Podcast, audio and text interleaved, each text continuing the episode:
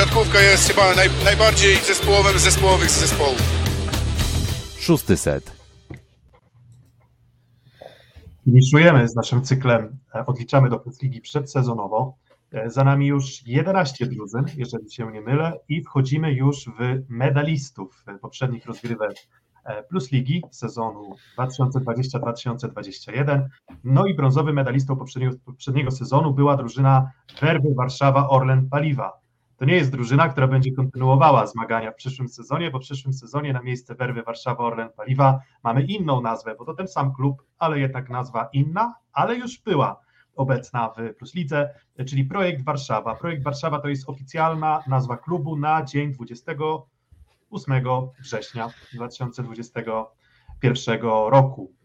Więc Projekt Warszawa, brązowy medalista i trochę już taką małą tradycją e, przedsezonową, jeżeli chodzi o drużynę z Warszawy, są pewne turbulencje organizacyjne. No i o tych turbulencjach, ale przede wszystkim o sprawach sportowych Piotr Złoch. I z Rzeszowa Filip Korfanty. Cześć. Mm, Problemy organizacyjne. Dlaczego problemy organizacyjne? Dlatego, że w ostatnich kilku latach non-stop zmienia się nazwa klubu. Um, od momentu, w którym, bo teraz myślę, że Filip możesz pokazać grafikę, jak ta historia drużyny z Warszawy e, przebiegała w Plus Lidze. Mm, Początki drużyny pod szyldem wtedy AZS-u Politechniki Warszawskiej zazwyczaj były kojarzone z miejscami dość niskimi, jeśli chodzi o mm, zmagania w Plus Lidze, tak? Tam najwyższym miejscem, jakie zdobyli, było miejsce, dwukrotnie miejsce piąte. No i jak widzicie, dopiero te ostatnie kilka sezonów tak naprawdę sprawiły, że projekt Warszawa można zaliczyć do grona drużyn z czołówki w zasadzie. Srebro w sezonie 18-19, em, w sezonie 19-20 no, medali nie przyznawano, tak, ale no, wtedy było to drugie miejsce w tabeli plus ligi, tak to rozumiem, że, e, że, że na zakończenie tej przerwanej fazy zasadniczej zajmowali wtedy drugie miejsce w lidze. No i brązowy medal w sezonie 20-21, czyli pomimo tych problemów organizacyjnych, pomimo zmian sponsorów, jednak tych zasobów finansowych było zdecydowanie więcej niż, no co by nie mówić, dość biednym AZS-ie Politechnika Warszawska, który zazwyczaj musiał szyć i był kojarzony raczej też i ze zmianami sponsorów, tak jak osta- przez ostatnie trzy lata, ale też i z problemami finansowymi. Tak, te wcześniejsze lata, zanim za- pojawiły się w Warszawie medale, to można trochę powiedzieć, że było biednie, ale było jakość, czyli ta drużyna zwykle jakiś fajny pazur pokazywała, czyli te kilka lat z u steru Jakubem Bednarukiem chociażby, czyli te słynne wilki Bednaruka i tak dalej, to była drużyna, na którą się źle nie patrzyło, no ale tak, w określonych... tak, na, nazwiska można przypomnieć. Lemański, Szalpuk, Śliwka wchodzący wtedy do drużyny, e, Kwolek, tak, e, Firlej, który przy Zagumnym zaczynał. To mówię tutaj o kilku takich nazwiskach Tak. młodych, które były widoczne w, e, rozpoczynały swoją przygodę z seniorską siatkówką.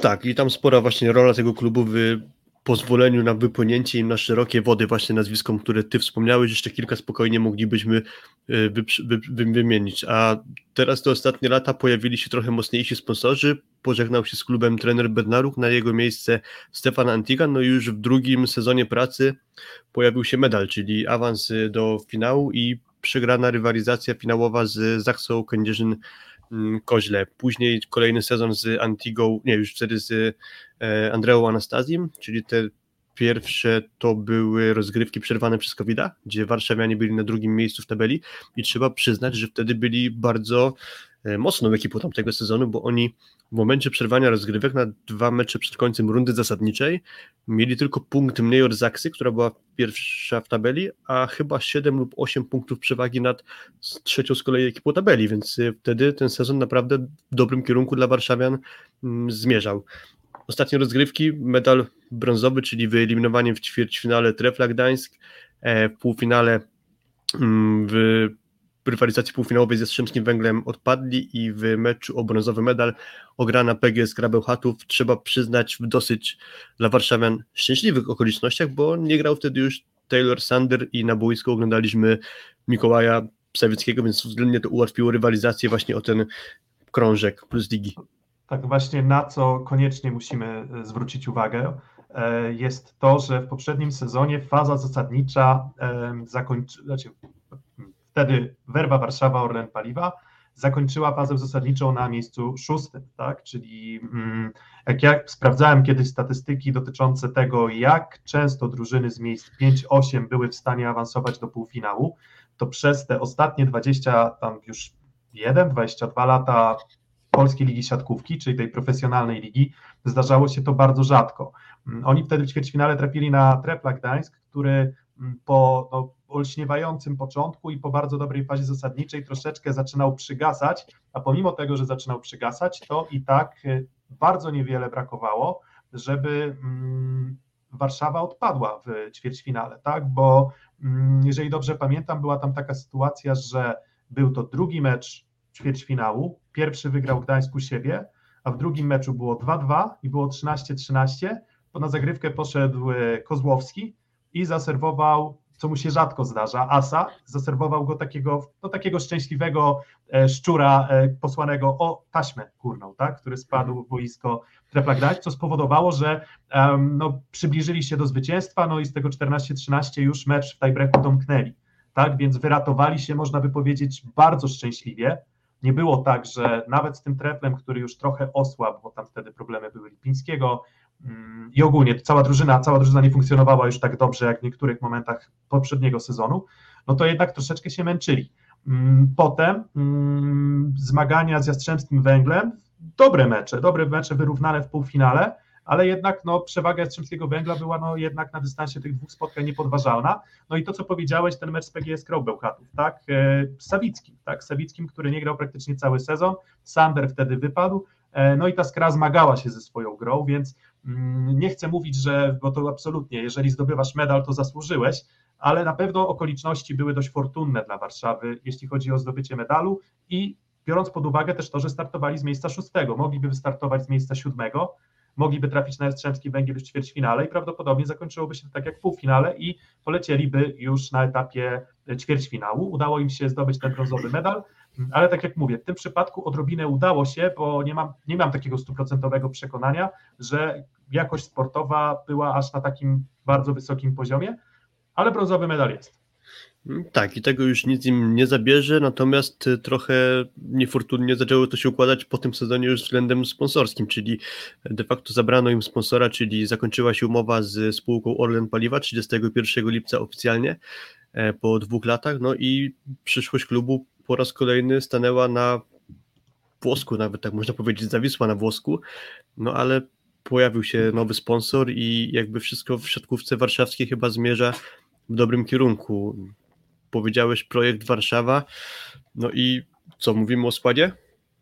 Mm, to wiesz co, może jeszcze wspomnijmy trochę o tym, jak ta struktura... Czy, czy, czy właśnie poopowiadamy właśnie o tej sytuacji, tak, bo to jest, całkiem enig, to jest całkiem enigmatyczne dla mnie, to już trwa od dłuższego czasu, no ale trochę właśnie można o tym podyskutować, jak to wygląda. Tam w zeszłym sezonie pamiętam, że takie kalendarium wydarzeń wokół e, no, werby, czy też projektu mm, zaproponowaliśmy w którymś z odcinków, właśnie nie wiem, czy przedsezonowych, czy już w tym finalnym, um, czy już finalnym takim, na tym finale naszej zapowiedzi ligi całościowo. No ale tak, e, na pewnym etapie drużyna dowiedziała się, że Orlen nie będzie kontynuował e, wsparcia sponsoringowego, tak?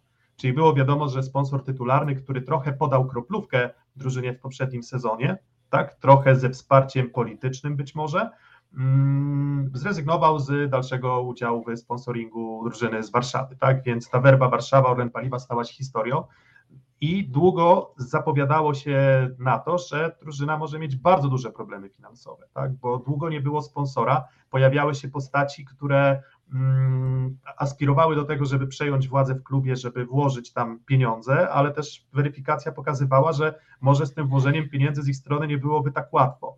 Cała ta saga trwała długo, bo trwała w zasadzie od zakończenia sezonu przez następne, no nie wiem, miesiąc, tak, w zasadzie, bo mm, jeżeli dobrze pamiętam, to 10 czerwca, chyba sprawdzaliśmy, robiliśmy research, 10 czerwca pojawiła się informacja o tym, że drużyna zmienia nazwę na Projekt Warszawa.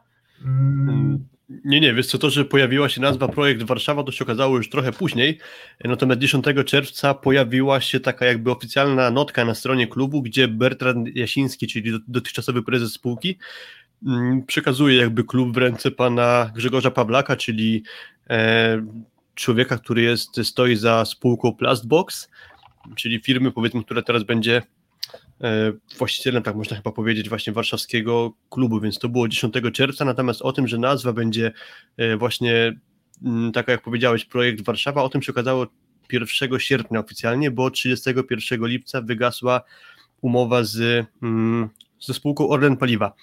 E, stąd y, od razu poinformowano, że prosimy od dzisiaj używać nazwy projekt Warszawa i jednocześnie mm, też w trakcie ogłoszono, że wiceprezesem klubu zostanie Piotr Gacek, który wcześniej już w klubie był, e, pełni też rolę mm, dyrektora sportowego. No i też Piotr Gacek właśnie wspominał o tym, że te zmiany organizacyjne, właścicielskie i tak dalej, wszystkie te sprawy z tym związane wymagają trochę czasu, proszę jeszcze o cierpliwość i jakieś tam przekształcenia w klubie jeszcze będą miały miejsce. Nie wiemy, jak długo to może potrwać, ale nawiasem pojawił się już nasz Jasnowic Plus Ligi. Poszukajcie informacji w naszych social mediach i tam między innymi jest pytanie o to, czy do końca roku kalendarzowego projekt Warszawa zmieni nazwę, więc możecie się już bawić z e, naszym Jasnowidzem. No i też się zastanawiamy, czy projekt Warszawa to będzie bardzo długofalowa nazwa, czy raczej lada chwila coś się może w Warszawie pozmieniać w tym kontekście?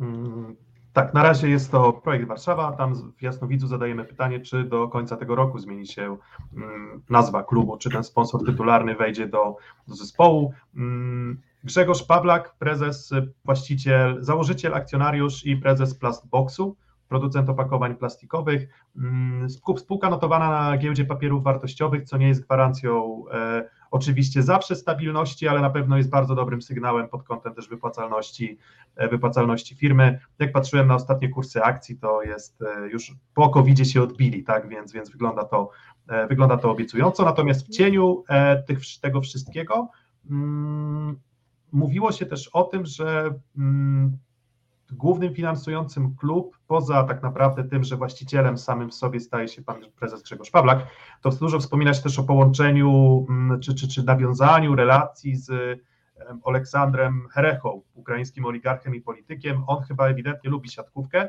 bo jest e, właścicielem e, drużyny Epicentr Podolany Grudek na Ukrainie i to jest drużyna, która ma bardzo duże aspiracje i na pewno chce to Mistrzostwo Ukrainy w tym momencie zdobyć. I samo to, że Werba pojechała na sparingi właśnie z tą drużyną w trakcie przygotowań przedsezonowych, myślę, że dużo mówi o tym, że te pogłoski o gdzieś zaangażowaniu finansowym właśnie Aleksandra Herechy mm, są prawdziwe, tak? Czyli, mhm. e, czyli twarzą jest Grzegorz Pawlak, on jest właścicielem, mm, jest prezesem zarządu, e, natomiast jeśli chodzi o, mm, o, o, wsparcie finansowe, no to myślę, że, że właśnie jest też gdzieś to tło ukraińskie. No właśnie, Dlaczego? tu jeszcze, właśnie, tu jeszcze właśnie. Tutaj jeszcze konkretnie oficjalnych wiadomości nie ma. Ciężko w ogóle znaleźć jakieś konkrety, czy właśnie pan Aleksandr Herecha faktycznie już jakieś e, działania w klubie rozpoczął, czy jeszcze nie. Natomiast obaj panowie, czyli pan Grzegorz Pawlak i Aleksandr Herecha poznali się przez właśnie tę firmę Plastbox, która ma fabrykę na Ukrainie i dostarcza, jak sądzę, właśnie opakowania plastikowe, które produkują na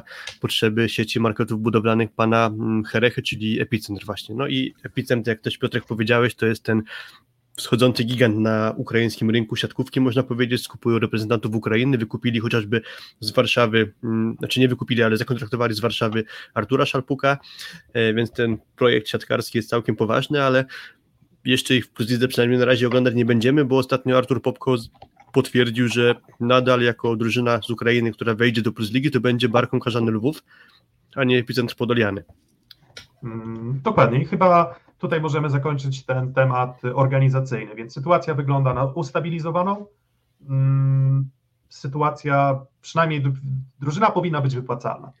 Tego, tego, tego się tak, Bertrand Jasiński, który tym Bertrand Jasiński, czyli ustępujący prezes y, w tym komunikacie, w którym informuje, że przekazuje właśnie e, kluby w ręce pana Pawlaka, mówi, że zastanawiał się nad tym, co, tym, co dalej począć z klubem. Powiedział, że trafia klub w dobre ręce, że tam będzie długofalowa mm, wizja budowania tego klubu i raczej będzie stabilizacja, więc y, po prostu uwierzmy w to, co mówi Bertrand Zanesiński. Też można przypomnieć, że jednymi z zainteresowanych przejęciem klubu byli Wilfredo Leon i Michał Kubiak chociażby, bo takie nazwiska padały, ale ostatecznie do tego nie doszło, więc obaj siatkarze akurat w projekcie Warszawa swoich udziałów mieć y, nie będą, przynajmniej na razie. Więc e, można by powiedzieć, że ta sytuacja pod kątem mm, nazewnictwa, sponsorów dość stabilna. Nie powiem ale ja muszę, ja muszę tylko jeszcze, muszę tylko jeszcze powiedzieć, że muszę tylko jeszcze powiedzieć, że z perspektywy lat, biorąc pod uwagę, jak cała ta sytuacja w klubie była niejasna, czyli z tymi sytuacjami finansowo-właścicielskimi, y, organizacyjnymi i tak dalej, to wszystko wygląda na tyle enigmatycznie i niepoważnie, że gdyby Polska Liga była instytucją trochę poważniejszą, to pewnie drużyny z Warszawy byśmy już dawno na poziomie najwyższej klasy rozgrywkowej nie oglądali. No tak, no ale tutaj na pewno, na pewno też wchodzi kwestia mm, tego, że jest to no, duży ośrodek, tak, czyli no, Mhm. jest myślę, że chęć, żeby ten ośrodek e, siatkarski w Warszawie na tym najwyższym poziomie ligowym na pewno Tak i myślę, że należy się po prostu cieszyć, że, że fajnie, że siatkówka na dobrym poziomie w Warszawie nadal będzie, a, a cała ta otoczka, miejmy nadzieję, że niejasności szybko się skończy i wszystko wyjdzie na dobrą drogę, zostanie wyprostowane. Okej, Tak. wróćmy może do sportu. Tak, wróćmy, wróćmy do sportu. E, No i pokażmy może, co zaproponował e, trener Andrea Anastazji, jeśli chodzi o zbudowanie składu. Trener Andrea Anastazji, właściciele, e, właściciele drużyny. Mm, Nie była to łatwa sytuacja, jeśli chodzi o budowę składu, ale pomimo tego mm, udało się utrzymać, udało się utrzymali warszawianie trzon drużyny, a do tego coś, co było chyba dość sporym problemem w poprzednim sezonie, czyli te możli- możliwości rotacji mm, Andrei Anastaziego, teraz są już zdecydowanie e, szersze. I jedyną zmianą tak naprawdę w e, podstawowym składzie, mm, podstawowym składzie, tak domniemamy, tak, bo oczywiście nie mamy gwarancji tego, że Andrea Anastazji właśnie takie decyzje podejmie, natomiast Duszan Petkowicz to jest ta osoba, która, mm, która przychodzi jako no, zastępstwo za Jana Króla, ale chyba jednak zawodnik, który powinien tę rywalizację z dotychczasowym pierwszym atakującym, bo w sumie w poprzednim sezonie trudno było powiedzieć, czy to Michał Superlak był tym podstawowym atakującym, czy Jan Król, tam bardzo dużo było rotacji. E, Natomiast myślę, że Duszan Petkowicz to jest jedyna postać, która przychodząc do projektu Warszawa e, może liczyć na no, dużo gry, tak? na, na, na, na, na, na taką pozycję jedynki w po- podstawowym składzie Warszawia. No tak, i z pewnością pewnie warszawianie liczą, że zaprezentują tę twarz, która była bliżej końca sezonu, aniżeli tego, co było na początku w PGS Bełchatów, bo on przez dość długi czas był po prostu zawodem w bełchatowskiej skrze. No ale końcówka sezonu już udana i to dzięki między innymi niemu właśnie e, w skrze udało się choćby wyeliminować Rosowie w ćwierćfinale, więc ta jego dyspozycja pod koniec już była ok i jeśli to będzie ten serb z końca sezonu, to na pewno będzie moim zdaniem wzmocnienie względem odchodzącego Jana Króla i też po prostu będzie Tak, a- pierwszy a- atakujący zespołu. Tak, a jeżeli to będzie Duszan Petkowicz, który był z połowy, tak powiedzmy do połowy, do końcówki tego poprzedniego sezonu, no to wtedy już można mieć wątpliwości, czy on będzie wygrywał rywalizację z Michałem Superlakiem. Mm, Oczywiście dźwignął się, bo były momenty, w których w poprzednim sezonie Petkowicz, zresztą i Petkowicz i Filipiak w PGS Krze wyglądali bardzo źle. Jako, jako, nie był to atut PGS Krybełchatów przez większą część sezonu, ale na koniec oczywiście Duszan Petkowicz się udźwignął, no i jeżeli tak, tak jak mówisz, jeżeli będzie utrzymywał dobrą formę z końcówki sezonu, e, ma cały okres przygotowawczy przepracowany, on nie został powołany do reprezentacji, czyli on nie grał, tak, jakby nie, tam było kilka postaci, które jednak e, to bogactwo w reprezentacji Serbii na pozycji atakującego. Nie jest tak, że Duszan Petkowicz jest zawodnikiem słabym, dlatego że nie dostał powołania do reprezentacji Serbii, oczywiście.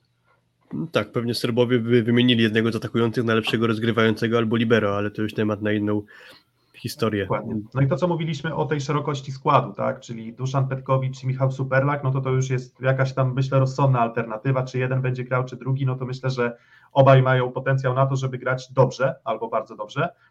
Podobnie mm, Michał Kozłowski odchodzi do grupy Azoty Zaksa, Zaksy Kędzierzyn-Koźle, na, do, do drugiego rozgrywającego do mnie mamy wsparcie Marcina Janusza, no i w miejsce Michała Kozłowskiego Jay Blankenau, e, kanadyjski rozgrywający ostatnie sezony chyba dwa lub trzy w Arkasie Izmir. Dwa sezony w Arkasie Izmir. Andrea Anastazji liczy na jego doświadczenie, bo to 31-letni gracz.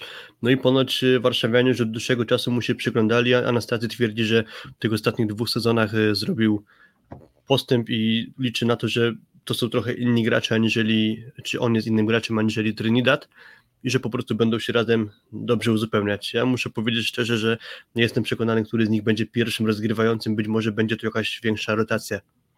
Mm, Dalej kolejne nazwiska, mm, Dominik Jaglarski, on wraca do, do Warszawy, jeśli dobrze kojarzę, bo poprzedni sezon y, spędził w Bielsku Białej, mm, a teraz do Warszawy powraca.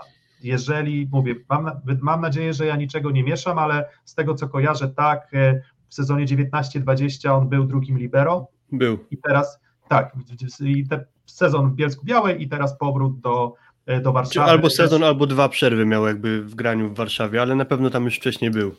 Tak, więc tak, on wcześniej był i tam wtedy w Warszawie mm, spędził, on tak, sezon spędził 15-16 w Warszawie, potem um, został nie wiem, wypożyczony, sprzedany do Bielska Białej w grudniu 2017 roku, potem znowu wrócił do Warszawy, więc jak na razie ta jego kariera przeplata się, przeplata się pomiędzy Bielskiem Białą a Warszawą, no ale to będzie drugi, drugi libero.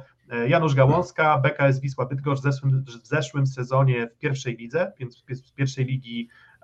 Po myślę, że dość solidnym sezonie, nie wiem czy pamiętasz ten sezon, w którym BKS Wisła Bydgoszcz spadła z ligi, wtedy Janusz Gałązka przynajmniej tą zagrywką dość nieregularną, bo on bardzo dużo błędów popełniał, ale, ale, ale to z tej zagrywki przede wszystkim słynął. Taki solidny zawodnik, uzupełnienie on tutaj chyba w roli czwartego środkowego.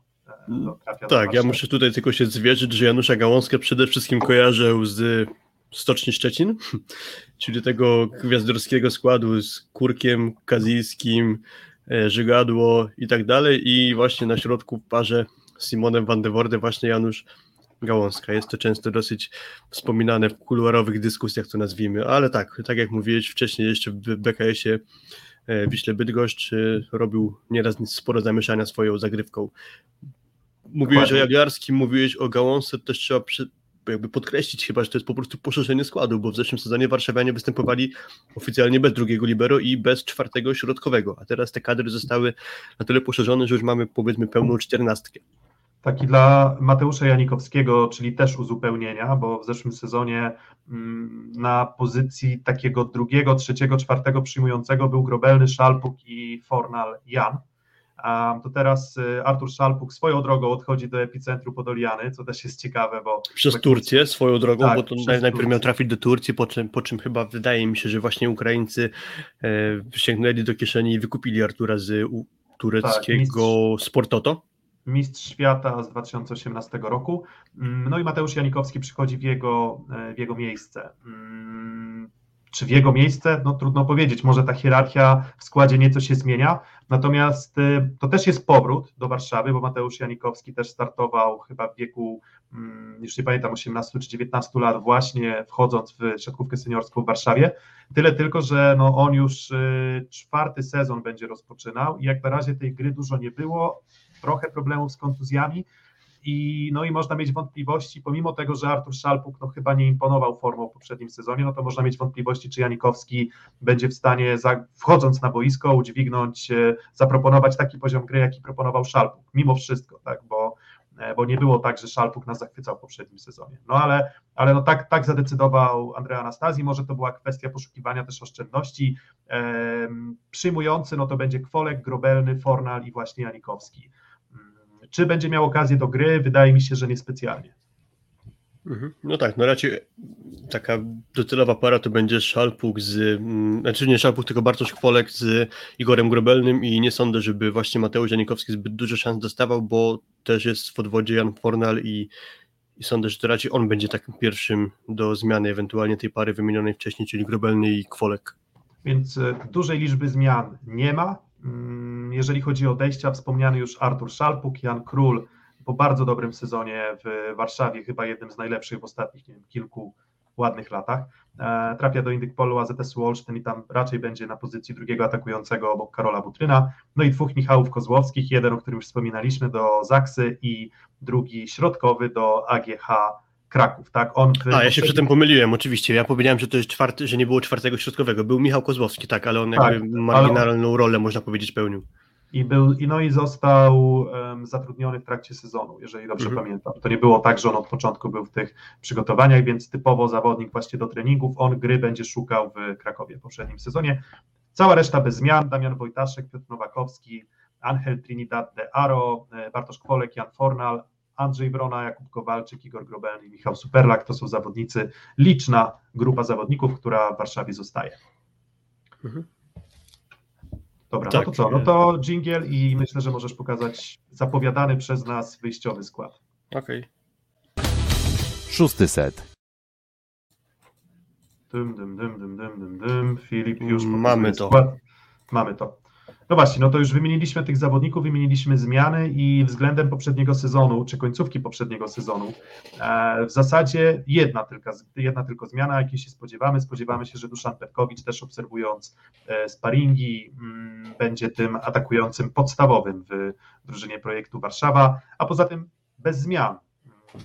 Angel Trinidad po przekątnej z Petkowiczem, Grobelny z Kwolkiem na pozycji przyjmujących, Nowakowski i Wrona, doświadczony duet środkowych, e, no i Damian Wojtaszek na libero, no też doświadczony już libero, tak, to już trudno nazwać Damiana Wojtaszka młodziutkim libero, ale, ale, ale na pewno jeszcze w sile wieku.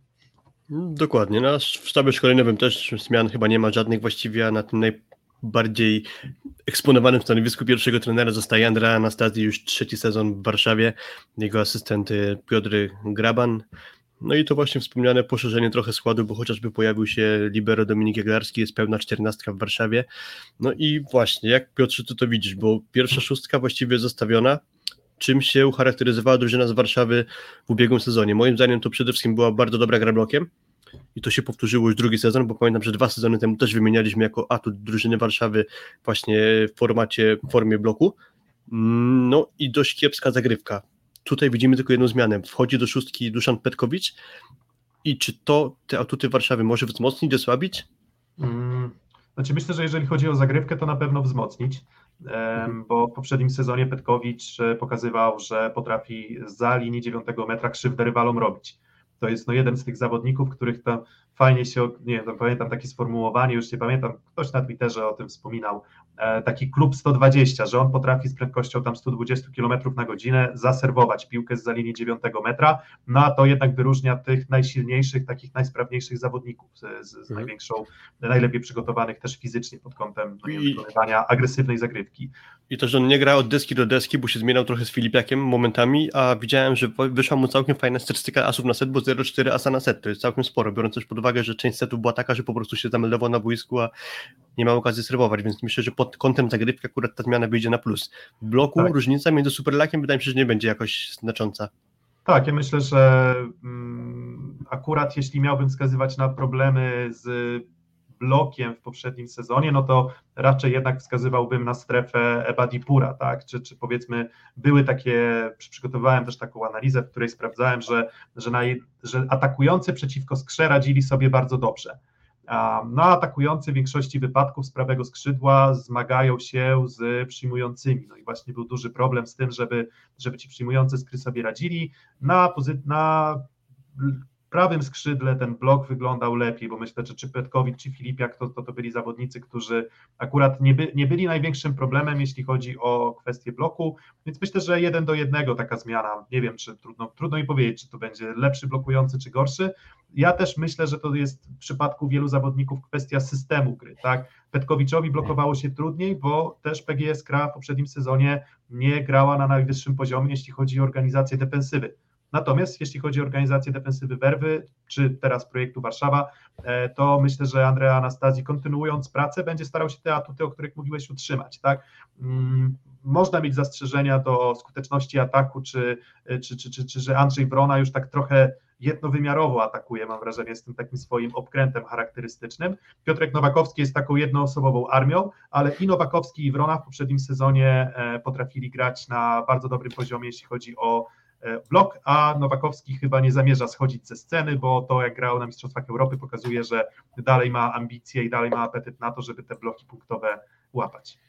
No i tak konkretyzując jeszcze jedna sprawa, Warszawianie byli w ubiegłym sezonie drugą ekipą, jeśli chodzi o bloki na set, więc naprawdę tu jest duży atut właśnie w postaci bloku, który chyba nie powinien zostać utracony e, z prowadzeniem ewentualnie do szóstki Petkowice. Trinidad w bloku jakoś mi bardzo nie imponował, nigdy wydaje mi się, że Blankenau tutaj e, gorszy nie będzie, więc sądzę, że ten atut w bloku zostanie zachowany. Nawet, nawet jeśli tak, jeśli, jeśli w ogóle będzie taka zmiana, albo jeśli Blankenau będzie E, będzie Angela Trinidada podgryzał. Mm, no mhm. właśnie, więc wspominałeś o tej zagrywce i tak, Nowakowski ta zagrywka taka sobie, Wrona taka sobie, Trinidad też specjalnie tą zagrywką nie imponuje, no nie jest to zagrywka atakująca, to nie jest Antoine Blizzard, więc na pewno ta zagrywka e, może być problemem, natomiast no w zeszłym sezonie też dość e, stabilna ta linia przyjęcia werby, bo to też na to warto zwrócić uwagę, że to była drużyna, która nie zagrywała na najwyższym poziomie, ale myślę, że co do jakości przyjęcia i komfortu gry Trinidada, to wyglądało to nieźle i to bardzo dobrze dla Werwy, że to przyjęcie wyglądało nieźle, bo jak widziałem Trinidada, gdy musiał rozgrywać piłek oddalonych od, od siatki, to wyglądało to już zdecydowanie gorzej, więc jak, przyjm, jak, on mia, jak on miał dobre przyjęcie, to wyglądał dobrze, zresztą większość rozgrywających tak wygląda, ale w sytuacjach nieszablonowych wyglądało to już troszeczkę gorzej, tak, więc mm, on też wszedł i bardzo duża krytyka spadła na Hiszpana na początku, na początku sezonu. I dopiero tak na koniec sezonu można było już powiedzieć, że ok, Michał Kozłowski go wspierał, ale radził sobie Hiszpan. Już, mhm. tylko że to mówię, to już końcówka, tak?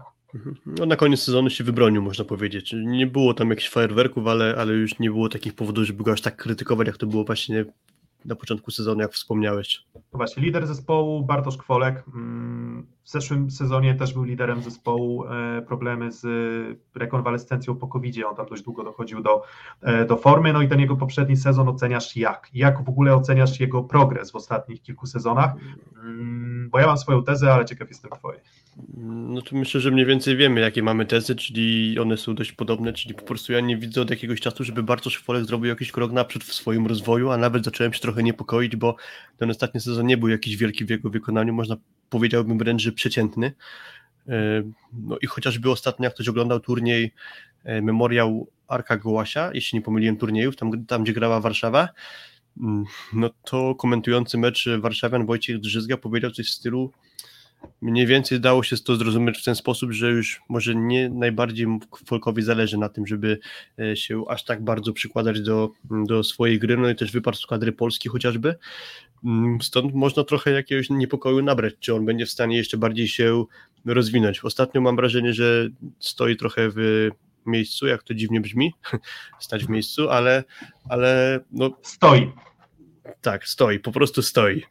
Mm, no i stąd właśnie te moje obawy trochę, czy on jeszcze będzie w stanie się polepszyć. Druga sprawa, to jest zawodnik techniczny, który często lubi wykorzystywać jakieś techniczne zagrania w stylu kiwek i tak dalej. Jestem ciekawy, jak to będzie traktowane przez sędziów, bo chociażby w igrzyskach się pojawił ten temat, żeby tej takiej miękkiej gry aż tak e, nie, nie przepuszczać. Czy to się odbije na grze Bartosza Folka? Jak ty te jego kiwki widzisz?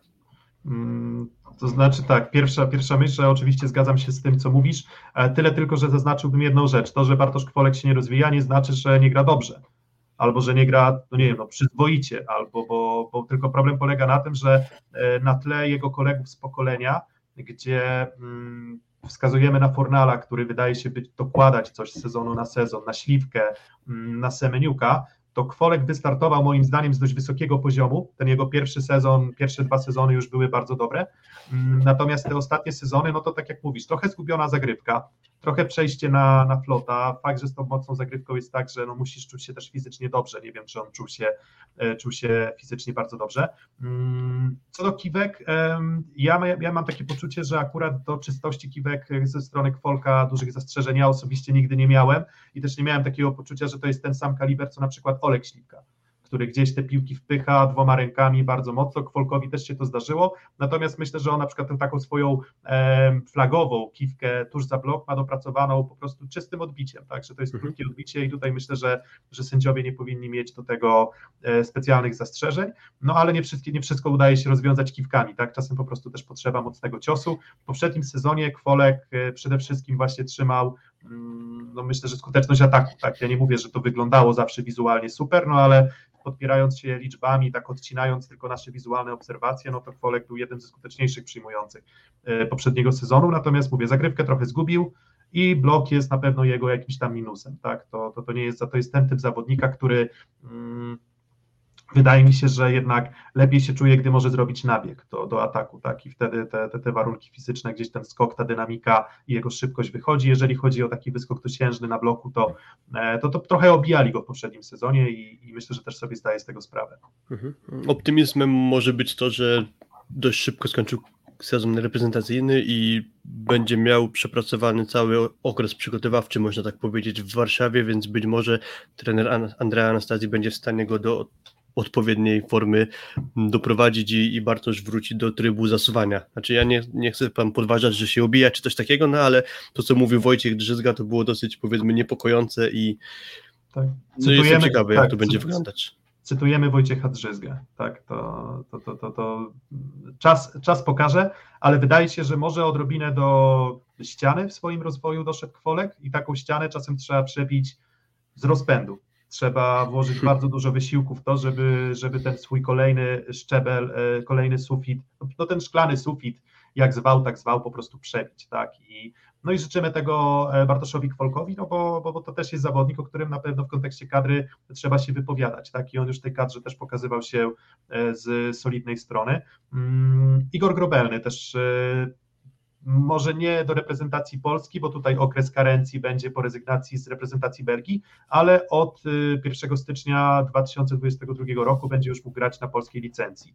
Dużo to Werbie nie zmienia, Werbie, projektowi nie zmienia, ale, ale, ale to trzeba o tym powiedzieć.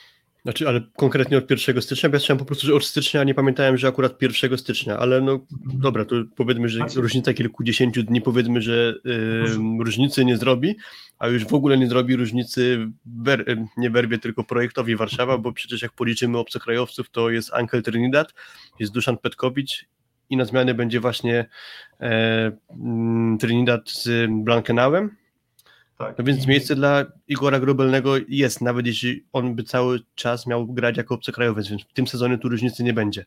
Tak, to na dwóch rozgrywających zagranicznych musieliby grać warszawianie, dorzucić Petkowicza na przyjęcie i wtedy dopiero Grobelny mógłby mieć problem, ale myślę, że, że to nie jest e, opcja, którą rozważa Anastazji, no chyba, że e, jakieś paskudne kontuzje, no ale ta gra na dwóch rozgrywających to, to już chyba dawno dawno i nieprawda, akurat ten styl gry. Mm, no i dobra, no i e, za chwilę zastanowimy się nad tym, na co stać Warszawian w nadchodzącym sezonie 2020-2021. Szósty set. No i na co stać, Filip? E, wymieniliśmy atuty, drużyna pozostała praktycznie bez zmian. Mm, wskazaliśmy te miejsca, te obszary, w których mogą to być problemy. No i jak to widzisz na tle reszty stawki, bo na końcu e, mówimy o brązowym medaliście, który nie ma dużych zmian w składzie. I to troszeczkę jak w przypadku Trefla Gdańsk. Nie wiem, czy, czy, czy, czy oglądałeś odcinek, jaki nagrywaliśmy z Kubą, no to tam też było tak, że w zasadzie jedna zmiana w wyjściowym składzie się zapowiada przynajmniej. Mm, I to też pytanie, na co stać drużynę Werwy w obliczu tego, że ta liga wydaje się być wyraźnie mocniejsza, a Werwa nie wydaje się być aż tak mocniejsza jak część drużyn, e, część drużyn ze stawki. Mhm. Słuchałem waszego nagrania o Treplu Gdańsk, tam właśnie Lukas Kampa zastąpił Marcina Janusza i mniej więcej wniosek był taki, że no mimo, że Gdańszczanie się nie osłabili, to raczej lokaty z ubiegłego sezonu może się nie udać utrzymać i podobne przemyślenia mam odnośnie werwy, werwy nie werwy, tylko projektu Warszawa. Hmm, Wiesz, jeszcze nieraz będziemy się w poprzednim sezonie się uczyliśmy przez parę miesięcy, to teraz będziemy się oduczać. Tak, czyli projekt Warszawa. Trzeba 100 razy na tablicy napisać i, i, i, może wejdzie do głowy. Mm, projekt Warszawa uważam, że się wzmocnił na pozycji ataku, czyli Duszan Petkowicz to będzie dla mnie postęp względem Michała Superlaka. Ale czy to będzie gwarancją tego, że chociażby utrzymają lokatę z poprzedniego sezonu, to już w ogóle przekonania nie mam. z racji tego, że wzmocnili się po prostu przeciwnicy, to raz, a dwa, że wspomnieliśmy o okolicznościach zdobycia tego medalu sezon temu, czyli trochę szczęścia. E, mało brakowało, odpadliby w mm, ćwierćfinale z Gdańskiem. W meczu o brąz brak e, Sandera, no i nie odbieramy jakby zasług e, warszawskiemu zespołowi w zdobyciu tego medalu, to jednak te okoliczności były takie, że, że może niekoniecznie to była trzecia ekipa tamtego sezonu.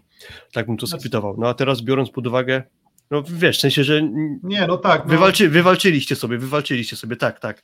Ale okoliczności uważam, że były dosyć szczęśliwe po prostu. Tak, okoliczności to... były dosyć szczęśliwe i, i oni byli w zeszłym sezonie w czymś, co ja bym nazwał taką e, szeroką czołówką, czyli w zasadzie od miejsc od miejsca trzeciego do miejsca szóstego, bo Zaksa była zdecydowanie wyżej, Jastrzębie było zdecydowanie wyżej. I te drużyny oczywiście dalej stawiam wyżej, tak, bo, bo, bo, bo, bo nawet pomimo tego, że tam o Zaksie jeszcze porozmawiamy, mm, ale dwie drużyny odstawały może nieco od reszty stawki, natomiast jeśli chodzi o Zaksa bardzo odstawała, Jastrzębski Węgiel trochę mniej. E, natomiast jeśli chodzi o te miejsca 3-6, to, to, to, to, to tam w zasadzie każdy mógł ten medal wygrać, tylko akurat tak się ułożyło, że, e, że, że Resowia miała dołek formy, PGS Krabełchatów ograła tę Resowię, która była wtedy słaba, więc e, nie zapętlając się, jeśli chodzi o poprzedni sezon, no pytanie brzmi, co było bardziej prawdziwą oceną Werwy Warszawa? Ja myślę, że to tak uśredniając, to dla mnie to była w zeszłym sezonie drużyna, tak jak mówisz, takie 4-5 pomimo zdobycia medalu, tak, jeśli chodzi o jakość. A jak sobie spojrzymy na drużyny z reszty stawki, to tak, tak jak mówiłem, Zaksa, Jastrzębski Węgiel, mm, ja jednak stawiam wyżej. Mm, zdecydowanie A sobie chyba też? Zdecydowanie mocniejsza Sekoresowia Rzeszów, mocniejsza niż w poprzednim sezonie, bo jak wyjdzie sportowo, to, to, to zobaczymy, ale, ale też stawiam ją jednak ciutkę wyżej. E, no i oni w zeszłym sezonie, Resowia też no, nawet lepszy bilans spotkań w fazie zasadniczej, tak, więc to też taki mały, e, mały sygnał e, mówiący o tym, że to no, z punktu widzenia domykania, to gdyby nie tam szereg tiebreaków, to, to, to Resowia Rzeszów mogłaby też e, sobie zapewnić lepszą pozycję przed playoffem. Mm, no i tak reasumując całą naszą dyskusję, dodając jeszcze Indyk Pola ZS Olsztyn ze swoimi aspiracjami, dodając dużo mocniejszy aluron CMC Warte Zawiercie, tak, z Uroszem Kowacewiczem i Facundo Conte czy Dawidem Konarskim. Mm, ten całokształt każe mi twierdzić, że Werba Werbę widzę jako drużynę, która na pewno będzie bardzo nieprzyjemną drużyną do gry. No bo nie gra się łatwo z drużyną, która ma tutaj w postaci, dajmy na to, bloku, tak? Gdy e, zawodnicy, którzy normalnie w przypadku słabszych blokujących radzą sobie e, na luzie z uśmiechem na ustach, a tu nagle jednak bardzo wysoki ten blok e, i dobrze równo ustawiony blok Warszawy się pojawia, więc drużyna nieprzyjemna, ale jednak stawiam ją za podium, tak? I gdybym miał oceniać, to na pewno playoff, w sensie, że brak playoffu byłby jakąś katastrofą w Warszawie, biorąc pod uwagę potencjał tej drużyny i też wynik zeszłoroczny, mm, ale jeżeli mamy, miałby się zdecydować na taki trzymiejscowy przedział, tak jak to zawsze robimy w tych naszych nagraniach, e, to jednak bardziej 4, 6, 5, 7 niż wyżej. Czyli widzę ich mniej więcej na podobnej półce co Zawiercie, widzę ich na podobnej półce, co może PGS Kra, co Indyk Pola ZS Olsztyn, patrząc na personalia stricte, tak? Więc to pokazuje, że to takie miejsca właśnie 4-6, 5-7, e, nie odbieram warszawianom szansy na awans do półfinału, mm, bo po prostu widzę trzy drużyny, czyli Jastrzębie, Zakse i, um, wyżej, a w tym kotle miejsc 4-8 może się wydarzyć bardzo dużo i no i zobaczymy. Ja nie wiem, jak duże jest też miejsce do progresu dla zeszłorocznej e, Warszawy, biorąc pod uwagę tych zawodników, którzy w składzie pozostali. Tak? Tego, tego też nie wiem, bo, mm, bo środkowi raczej dużo lepiej grać nie będą, Wojtaszek dużo lepiej grać nie będzie, mm, więc no mówię, to wszystko mi się składa do okolic miejsca 5-6, tak bym powiedział. 5-6, 5-7 y, bardziej czy 4-6? Bo wiesz, nie, no, ma być trzymiejscowy przedział, więc...